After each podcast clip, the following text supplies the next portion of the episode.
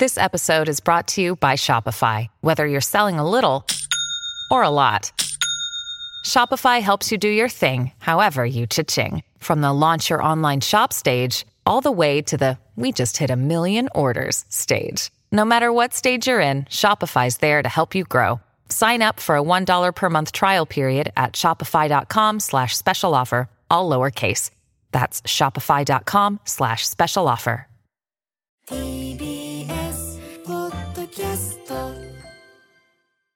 時刻は12時 TBS ラジオジェーンスー生活は踊るパーソナリティは人生の酸いも甘いもつまみ食いのジェーンスーと TBS アナウンサー杉山真也でお送りしています。ここからはシリアスな悩みから徒歩な相談まで皆さんのお悩みについて考える相談は踊るのコーナーです今日は通算2370件目のお悩み、52歳の女性、匿名の方からの相談です。スーさん、杉山さん、こんにちこは。んにちは初めてメールさせていただいていあます。りがとうございます先日、ネットフリックスで、生きるとか死ぬとか父親とかを拝見しました。心にずしんときて苦しくなりました。私は現在52歳の独身の女性で、機能不全の家族のもと育ちました。少しでも早く家族から離れて自立したくて、がむしゃらに働いてきましたが、今年の夏、10年以上働いてきたグローバル企業で大規模な解雇の対象になりました。なんというか、人生いろいろありますが、大人になってから起こる諸々のことは、子供時代の苦労に比べたら大したことではないなと感じています。幸運なことに自立してからは高級と言われるような仕事を続けてこられたことでお金お金に困っているということはないのですが両親からの金の無心に今も心を苦しめられています。子供時代ひどい虐待を母親から受けてきて今は母親とは絶縁していますがお金は送り続けています。かっこさもなくばひどい嫌がらせなどをされるので。父親はその間浮気相手の家に入り浸り虐待も見て見ぬふりをしてきました。父は今83歳で余命1年ほどと言われています。当然のように入院費用などを要求してきます。子育てに一切関わってこなかったのでお父さんと呼んだことも一度もないこの人は私が有名国立大学に受かったり有名企業に入ってからは急に距離を縮めてきて周りの友人にも自慢の娘だなどと吹聴しています。これだけ書くと鬼畜の極みのように聞こえるかもしれませんがひょうきんで甘え上手で友達も多く私自身憎み切ることもできず月に一度くらいの頻度で会っています。会う時は評判のお土産などを買い美味しいレストランを予約したりお金を渡したりしてしまいます。軽蔑する心は消えないのに優しくしてしまうのです。優しくしても冷たくしても辛い気持ちが残ります。ドラマの中でもトッキーはお父さんにとても優しく接していますね。トッキーさんという方がこの生きるとか死ぬとか父親とかの主人公なんですよね。私の父親ほどひどい人間ではないとしても恨まれても仕方のない部分の多いお父さんだと思うのですがトッキーはお父さんを軽蔑するような気持ちはないのでしょうか？お父さんを愛することにほとんど迷いがないように描かれていると思いましたが実際もそのような感じでしょうか。葛藤の末に行きつけるものなど葛藤の末に行きつけるものなのでしょうか。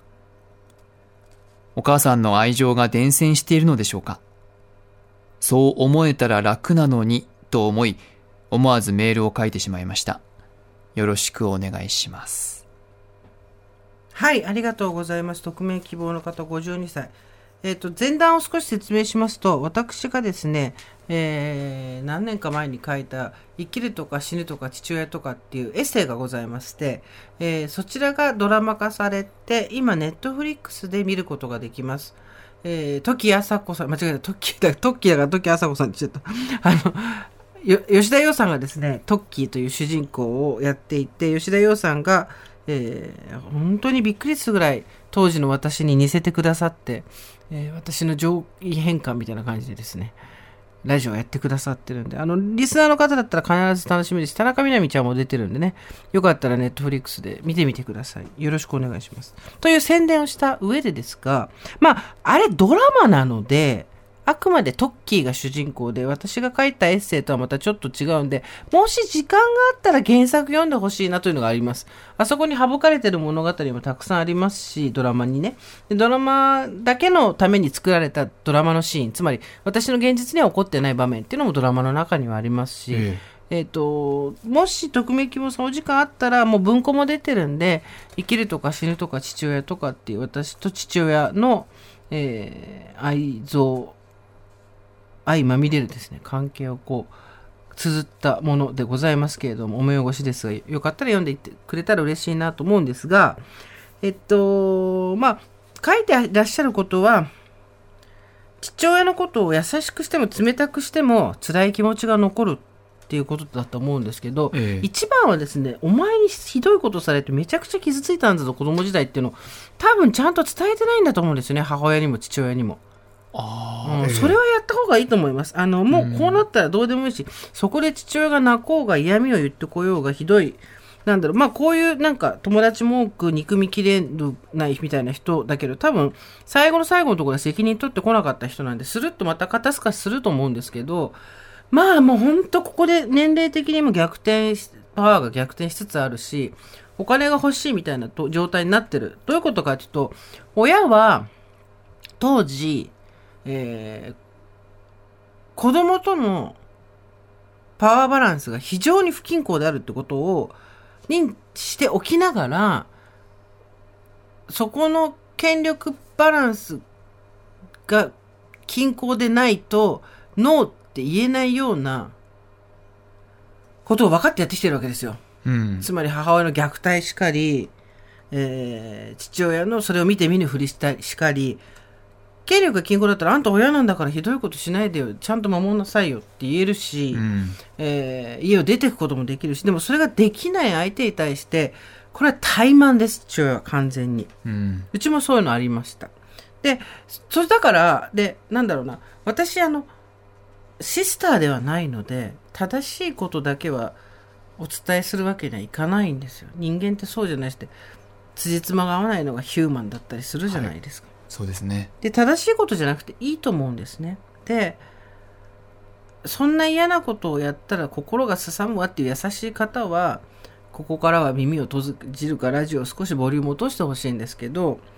えー娘のお金に多少頼らないと満足にな生活ができない。まあ正直できると思いますよ。ギリギリの生活は。年金あるんだから払ってたりすればね。それでもちょいちょいお金が欲しいみたいな感じのことを言ってくる人たちのと権力が今逆転してるわけですから、はっきり言ってやったらいいと思います。ものすごい嫌だったよとか。ね、分かってたよね、母親が虐待してたの。なんでほっといたの？なんでほっといたのって、向こうが困るまで問い詰めてやればいいと思います。で、これはなんでかっていうと、答えが欲しいとか、謝って欲しいとかじゃなくて、伝えたっていうところで多少解決できることってあると思うんですよ。うん。私もトッキーじゃなくてジェーンスーの方ですけど、父親に本当に嫌だったみたいなことを、母親が死んで何年目かなの時に、まあそれ原作本に書いてあるんですけど、本当に嫌だったっていう話を、ギャー、もうギャー、ギャーみたいな、上の動物園の猿みたいな、ギャギャギャギャギャみたいな感じで、ギャギャギャギャみたいな感じで言って、で、父親がなんか、椅子からバッと立ち上がって、お前そんななんとかみたいな、こうほら、あの、言われて向こうも、びっくりしちゃったんでしょうね。で、こう立ち上がってなんとかこう言ってこようとしたのを、私が手でガーンって押さえて座らせて、そよろよろって座っちゃったんですよ。ええその時に、あ、もう、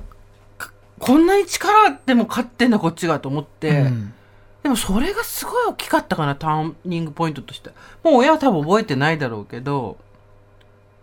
でそっからは何回か言ってますね。あれが本当に。あ、でもそれが一番かな。そっからはもうほとんど言ってないかな。うん嫌味は言ったりしますけどね。うんそれってなんか本に書かれてましたよね。そうですよね。はい今思い出しました。うん。立ち上がった父親、今までだったらその、は母親が生きてた時とかも含めて、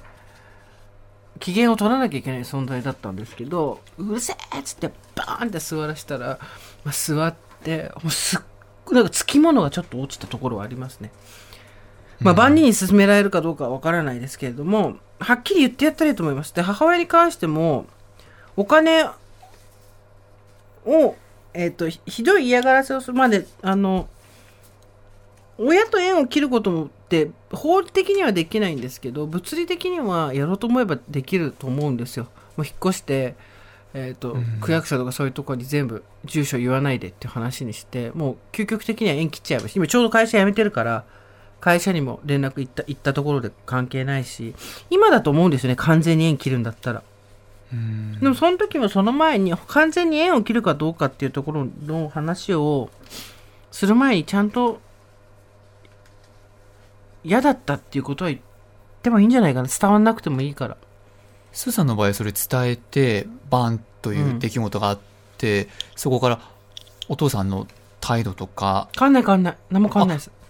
別に変わんないです。そうなんかちょっとあのすいませんみたいなのあったけどでもそういうことじゃないですよ、だから結局全部自分の問題だから、うん。スーさんの中で何か変化があったってことですか？やっぱり言ったっていうことがすごく、うん伝えたっていうことがすごく大きい。伝えた後はもうあとは向こうの問題っていうか、向こうを変えようとして言ったわけではないので向こうが伝わ、どうが伝わる前がこっちが言いたいことをぶ全力でぶつけたっていうことが大事だったなと思います、うん。でそれはもうすごいすっきりして。だからでなんだろう。血管人間の父親にもかかわらず優しくしたり、まあ、愛している部分があるわけじゃないですか。うん。ということ自体をそんなに自分で責めなくていいと思いますよ。血管人間が好きな血管人間でいいじゃんね別に、うん。自分自身のことも。それで全然問題ないと思うんですよ。ただ優しくしても冷たくしても辛い気持ちが残るのは多分自分がしてほしかったこと当時とかあんないうことをされてひどかったから傷ついたっていうことを本人に伝えてないからじゃないかな。うん美味しいご飯食べながら言ってやればいいじゃん。そしたら多分すごい、お前が悪いんだみたいなこと言ったりとか、なんかひどいこと言って逃げようとしたりとかいろいろするだろうけど、その時ももう全部思ったことを口に出して、ひどいこと言うねとか、この後に及んで逃げるんだとか全部口に出して言っちゃえばいいのに。うんそしたらだいぶか、あ、すっごい好きさってなると思いますよ。うん。なんかね、じあのセラピーとかだとこうと、その当時の自分をこうよ自分の頭の中で呼び起こして抱きしめてあげて、ちゃんとこう、大丈夫だよ、あなたが悪いんじゃないよみたいなこと言ってあげるっていうのもあるけど、もう目の前に本人いらいるんだから、うん言えるんだったら言っちゃった方がいいと思うけどな。母親とはまあそのお金は送りたいんだったら送ればいいと思うんですけど、恫喝されてるような状態なんだとしたら、そこは縁切った方がいいし、でも母親のことも父親のことも、あの、なんだろうな、何でもそうですけど、正しいことの通りにはいかないっていうか、一筋縄ではいかないです、うん周りの人は好き勝手に言うけど。でも、機能不全の家族で育ってること自体はもう変わんないんだからしょうがないし、それによって自分がちょっと、なんでそんなことするのっていうの対応を親にしてしまう。でもほっときゃいいのにっていうことをほっとけないみたいなことがあるのも全然いいと思うんですよ。しょうがないからそこは。で、まあ、いまだに削られるとかだったらさすがにちょっと考えた方がいいけどね。その、ただ、削、うん、こんなことしなくていいのにねと思いながらも残っちゃうようなことは、私は今までの経験からいくと、それ以外の人間関係とかも含めて、言いたいことをちゃんと言えなかった時の方が後からの思い出し怒りは大きいですね。うんなんかひどいことをされたとか、喧嘩をしたとかっていうことよりも、それに対して自分が、本当に嫌だったとか、ふざけんな、ちゃんと怒ったりとかできなかったことの方が後から思い出して、うー苦しいってなるから、うんそうなんないようにした方がいい。どっちももうそろそろお迎えな年齢なわけだし、お父さんあと嫁1年だから別に冷たくしないでいいですよ。あと、もう一個あるのは、私はその母親が、私が24の時に死んで、よくその話もしますけど、結構全力でケアをしたにもかかわらず、やっぱり後悔が残ってるんですよ。もっとこうしてあげればよかったとか、ああしてあげればよかったとか。で、こんだけやってこうなんだから、何にもしなかった父親に対しては、絶対もっとなるなと思って、それに悩まされるのすごい嫌だなと思って、保身もあります。優しくしてんの。うんああもうやれること全部やったって言いたいっていうのもある自分の中でのやりきったというところなんですかね。で。それでいいんじゃない？お金も余裕があるうちだったら別に渡してるんだったら渡せばいいと思うし。で10年以上働いてきた企業で解雇の対象になってもまあそんなに焦ってないってことは次がね勤められる当てもなんとなくあるんでしょう、うん。でも今だよ。お親母親にのお金を切るんだったら。その会社仕事が変わったのでちょっとしばらく難しそうですって。なんかやっぱりねなんか自分も含めてなんですけど信用ならない親、まあ、信用ならない部分があるぐらいにしとこうか。信用ならない部分がある親に対して誠意ある態度をとってほしいっていう願望がすごく強くあるのでうん。すごく誠意のある対応をししてほしいってリクエストしちゃうんですよ。うん。だ例えば子供がもう今ね仕事が変わってあれだって言ってるのに例えばここでこう仕事が変わったんでしばらくお金ちょっと遅れませんみたいなことを言ったとしてえっ、とそれに対してこ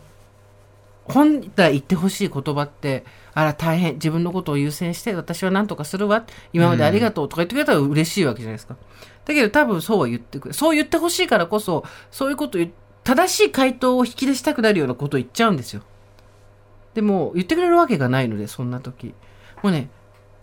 こう1、1、2ヶ月忘れるとかしたらいいと思いますよ。うん誠意ある態度取ってるから向こうもそれに甘えてるので毎月お金を例えば送ってきたら1ヶ月あれして「あごめんなさい送るわ」っつってまた1週間ほっといて「あごめんなさいごめんなさい」とか言ってで次にやった時にいつもより2万少ないとか、うんでいつもより少ないじゃないと「あらあらどうしたのかしら？気をつけるわ」って言ってのらりくらり減らしたり送った送んないとかやればいいんですよ。だってそういうことでそういうことさされてきたわけじゃん。うん。で仕返しをすることが何かの解決にはならないと思うんですけどただ向こうに変わってほしいっていうのを思うのが一番不毛なので、で変わんないなと思ったら距離を取った状態で優しくするってことができると思うんですよね。うん。変わってほしいとはまた違う、ところうん、なかなかねこうお金を多分送るのやめてしまうとひどい嫌がらせなんかがいるとこ分かんなかったらいけるじゃん、う勤め先が変わるんだことですね。う。んあとはどれだけ自分がやる気かどうかだと思うし別にそれを進めないけど、ええ。誰かのせいにする親のせいにしなくてもいけると思いますけどね、うん。完全に縁切りたいんだったらここがチャンスって気もする、そうか。うん、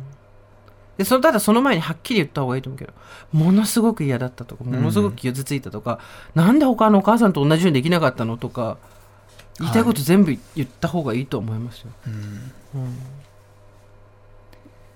そこはちゃんと向こうは傷つけてきた分傷を受けるだけのことをしてきてるわけですから、うん。ただでまあここまでの話なんですけどここから先の話が私は一番大事だと思ってて、はいえー、とよくあの話をするんですけど、えー親がて困りものだと気配を読む子供が育つんですよ。うんそのお父さんの機嫌を損ねちゃいけないお母さんを泣かせちゃいけないとかっていうことで先読み先読みしたりとかあとこの方も完全にそうですけど依存されてることで自分の存在意義を感じるような生き物になっていくわけですよ。えでそれは私も自覚として非常にあります。だから今後の他の人間との人間関係に親との関係性を適用させないっていうこれが一番大事です。親と同じ傷をつけてくるタイプの人間に絶対引き寄せられちゃうんで意識してないと。気がついたら、あ全然違う工場に来たと思ったのに、LINE が同じみたいなことになりかねないんで、うん今後の人生、他の人の人間関係においては、例えば新しい職場、パートナーシップ、友人関係、何でもそうですけど、気が付いたらものすごい困る人の、を人間扱いしてあげたりとか、ひどいことされてるのに怒らないであげたりとか、なんか先回りして機嫌取ってあげたりとかみたいなことをするっていうのやっちゃうんで、他の人との人間関係のことかな、一番大事なのは。まあ親はあと父親残り1年 ,1 年だったら優しくしてあげればいい。うちあと残り1年と思ってたらずっと生きてる。86になっちゃった。まああの本当に外側から見たらなんかすごく今素敵な関係に見えてますよ。距離が離れてるからです、近くに行ったらもう全然。そうか。本当に。だからもう前も言ったけどお母さん死んだ後しとかは運転してる父親の車行動でガーってあの右に引いたことありますからうねー。もう。だそのまま車ガーンって行きましたけど、あは左にしたのか？だからなんか、ん。ガードレールの方に行ったからよかったけど何言っても全然分かってくれないから私ももう発作ですよね突発的に。うん。グワーってハンドル動かして。っていうぐらいだったんですけど今は「そうですか？よかったですね」つってカレー買ってあげようかしらぐらいになるの、適切な距離。あと言いたいこと言うってそこかな、何か役に立てるといいんですがいかがでしょう？